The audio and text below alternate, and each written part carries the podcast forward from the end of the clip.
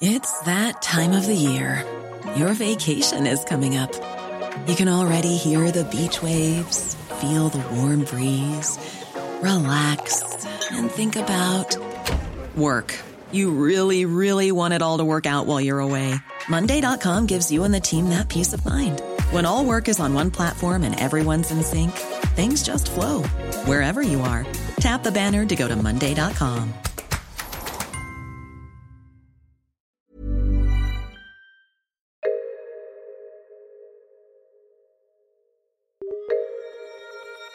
Welcome to another issue of Top Stories and another raid into the Bugle archives. I am Andy Zaltzman. Colonel Gaddafi provided us with plenty of material over the years, not least in September 2009 when he addressed the UN General Assembly for a full 90 minutes. But he wasn't the only one trying to steal the limelight. Here I am discussing it with John Oliver. Top story this week, and it is summit season. The UN summit was uh, in New York this week, and as we know, it's a chance for world leaders to come together in public and private sessions to practice high level diplomacy, and even more importantly, it's time for fringe world leaders to stand at the podium in the chamber and bring the crazy. and let me tell you, it was a stellar year for turbo whack jobs. Wasn't that your nickname at school? Turbo whack job. it was. And remember, the bar is set pretty high regarding this. This was the gig that Castro spoke at for four straight hours. It was also the gig that made the world stand up and take notice of Hugo Chavez after he claimed that George Bush was the devil who'd made the room smell of sulphur. And collectively, the whole planet said, Who is that guy? He's fantastic. and this year, there was another breakout star who, and I do not say this lightly, Andy, left the others behind him in his Libyan dust. Step forward, Colonel Gaddafi, you crazy bastard. This was his first speech to the Assembly, uh, despite the fact that he's been in power for 40 years, and he clearly spent all of those 40 years preparing for this moment, because his allocated 15 minute speech finally ended 94 minutes later 600% of his allowable time. That is outstanding work. He even went through two translators in that period. One got exhausted and seemed to suffer a voice breakdown, so another was quickly brought in. He talked so much bullshit, Andy. He went through another human being's voice box. Do you know how hard that is? That's a trained translator. At some point, I had to say, okay, you win. I know this is my job, but I cannot take any more of this shit. Is that a UN first? I think so. pretty close. It has to be. I know Anthony Eden went pretty close when he started uh, riffing in Portuguese. I mean, to be fair to Gaddafi, John, both you and I know what it's like to ramble on aimlessly for 90 self indulgent minutes. No question. But, no question. you know, but I think we'd have had the decency to have an interval to let the audience stretch their legs and ring home for reassurance. It's impossible to pick out all the highlights of his speech, Andy. He attacked the UN Security Council for being terrorists. For most speeches, that would be the highlight. but that barely seems worth mentioning when you add that he claimed the Taliban were completely harmless, talked about how jet lagged he was, speculated about who killed John F. Kennedy, and even asserted that swine flu was man made to be used as a military weapon. He even, at one point, inexplicably referred to Obama as his son. well, that is a story. That would have been an incredible twist. That's something even the lunatics who don't think Obama was born in the USA hadn't seen coming. It would have been phenomenal if Obama had just had to get up and say, okay, here's the thing. Colonel Gaddafi is my father, and we're working through some stuff at the moment. Who did he say was uh, was responsible for the Kennedy assassination? It- the problem is, what you, you're trying to rationalise kind of sentences he uses there. Right. He doesn't really suggest anything. He just meanders on that point. Right. So he was just talking about, you know, who had killed JFK, and that was around the same time, I believe, that he was saying, "Yeah, I mean, uh, at 11 in the morning when I'm supposed to be awake, I'm sleepy, and uh, at four, four in the afternoon, I- I'm wide awake. I mean, that's something worth thinking about." No, it isn't. Do you know where you are? Looking at him, John, it looked like he's had some plastic surgery. Yeah, it did. It did. Do you have any confirmation of that from, from stateside, John? Well, I don't know what you mean, just because I've just been out in California. He's had a jowl retwanging just to, uh, you know, tight, tighten up the old cheeks. He's had a boob job, of course, and uh, Yeah, but yeah, that, was, that much was obvious. and he's also now got a tattoo of Marilyn Monroe playing crazy golf on his butt. And if that's not true, Colonel Gaddafi, then sue us. or at least come and talk to us.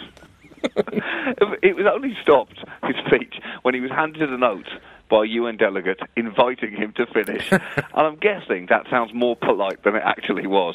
I would guess that that was just a piece of paper which read, Shut the f- up, signed the entire world. and spare a thought in all this for Prime Minister Gordon Brown, who had to follow him. That's a tough slot. That is like Boney M having to go on after Jimi Hendrix. And this was all the just the desserts to the full menu of mayhem that Gaddafi served up in New York all week. It, it began when he tried to erect his Bedouin tent on some land owned by Donald Trump that he could sleep in and use for entertaining purposes. That's nice, isn't it? Bring your tent along, invite people over, and put it in the least classy millionaire's back garden. Perfect. but I think his high water point was that uh, apparently a UN spokesman told the Swiss news agency that Libya had submitted a proposal to the General Assembly calling for the complete dissolution of Switzerland last month. the proposal was never accepted or circulated. I think it's got to be put to the vote, John. It's supposed to be a democratic organisation. Let the leaders of the world decide on Switzerland. Apparently, it's just because his son got arrested there a couple of years ago. now he's taken it upon himself that Switzerland should be wiped off the map. this really put Ahmadinejad to shame, Andy, because he warmed up for his appearance last week in Iran, saying that the Holocaust was a lie based on unprovable and mythical claim. Boring. Gaddafi's raised the game now, Andy. Anyone can denounce Israel and ask that it be wiped off the map. We've heard that loads of times. Not many people can call for the erasing of a frankly bemused Switzerland. I mean, Switzerland's all very well, but would people really miss it? You know? No. What is it? That outlandish a suggestion? Definitely. Definitely not. His uh, explanation for it was saying Switzerland's full of French people that should be living in France and German people that should be living in Germany. And quite a lot of gold that needs to find its way home as well. Uh, some very generous words from um, uh, Hugo Chavez, who um, I thought it was a delightful touch, hoping that Obama won't be assassinated. I thought Yeah. it, was, it was lovely of him to say that out loud. Because, I mean, we're all thinking it, but, you know, it's good that. So to actually commit to Yeah. it. No, in, the, in this area of talking around, it's like, Because, I mean, look, if you can't think of anything nice to say about someone, just wish that they're not assassinated. and he al- also said that the smell of sulphur has left the United Nations. That's all right. And again, that's lovely. He said it now smells of hope.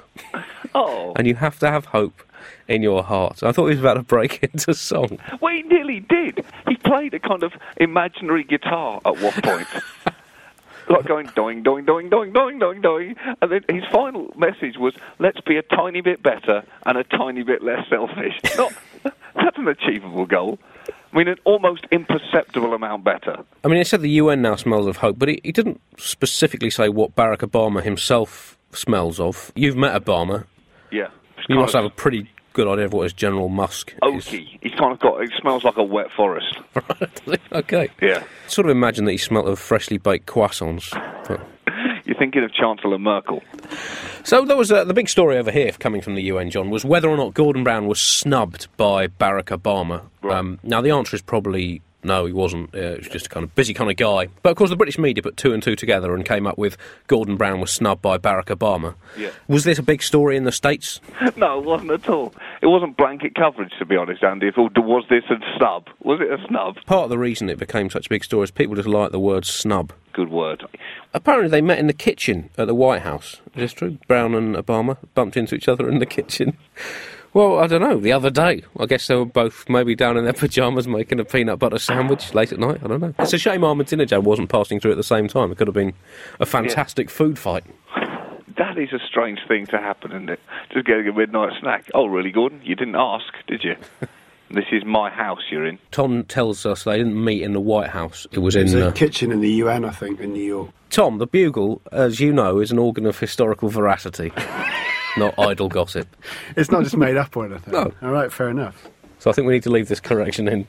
So the kitchen at the UN. I, I don't see anything wrong with discussing major world issues whilst you're cooking a beef stroganoff. Yeah, to You know. be honest, it wasn't the location of the kitchen that you were excited about, was it, Andy? It was the fact it was a kitchen.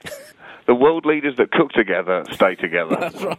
I don't know what what the best thing to cook as a group of world leaders together would be. You don't want a, a kind of meal that someone might overseason, or you know Chavez might put too much chili in, Yeah. or Ahmadinejad might overheat. You want something similar, maybe just like a pita base uh, that they can sprinkle stuff on top of. Maybe some kind of uh, bolognese. That's fairly. Uh, That's nice, and you can mass cater with that. yeah. That's a good idea. You probably want to cook it before the summit started, though, because then the, give, give the flavours a bit of time to No, blend. that's no blend good. That's, you, no, you're missing the point. Yeah, but then you heat it up and cook, cook the pasta, and then you, you discuss it while the pasta's cooking. That's when you get your environmental deal signed. Yeah, you're grating your parmesan, thinking, right, how many nukes do you actually need? Say when. When. Thank you for listening. More top stories tomorrow, and yesterday, and now. In, uh.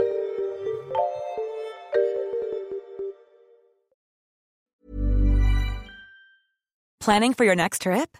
Elevate your travel style with Quince. Quince has all the jet setting essentials you'll want for your next getaway, like European linen, premium luggage options, buttery soft Italian leather bags, and so much more. And is all priced at 50 to 80% less than similar brands. Plus, Quince only works with factories that use safe and ethical manufacturing practices. Pack your bags with high-quality essentials you'll be wearing for vacations to come with Quince. Go to quince.com slash pack for free shipping and 365-day returns. Hi, it's producer Chris from The Bugle here. Did you know that I have a new series of my podcast, Richie Firth Travel Hacker, out now? It's the show where Richie Firth and I talk about how to make travel better in our very special way. In this series, we discuss Lime bikes, Teslas, the London Overground, and a whole bunch of other random stuff that possibly involves wheels or tracks or engines of some variety. God, what a hot sell this is. I mean, you you you must be so excited. Listen now.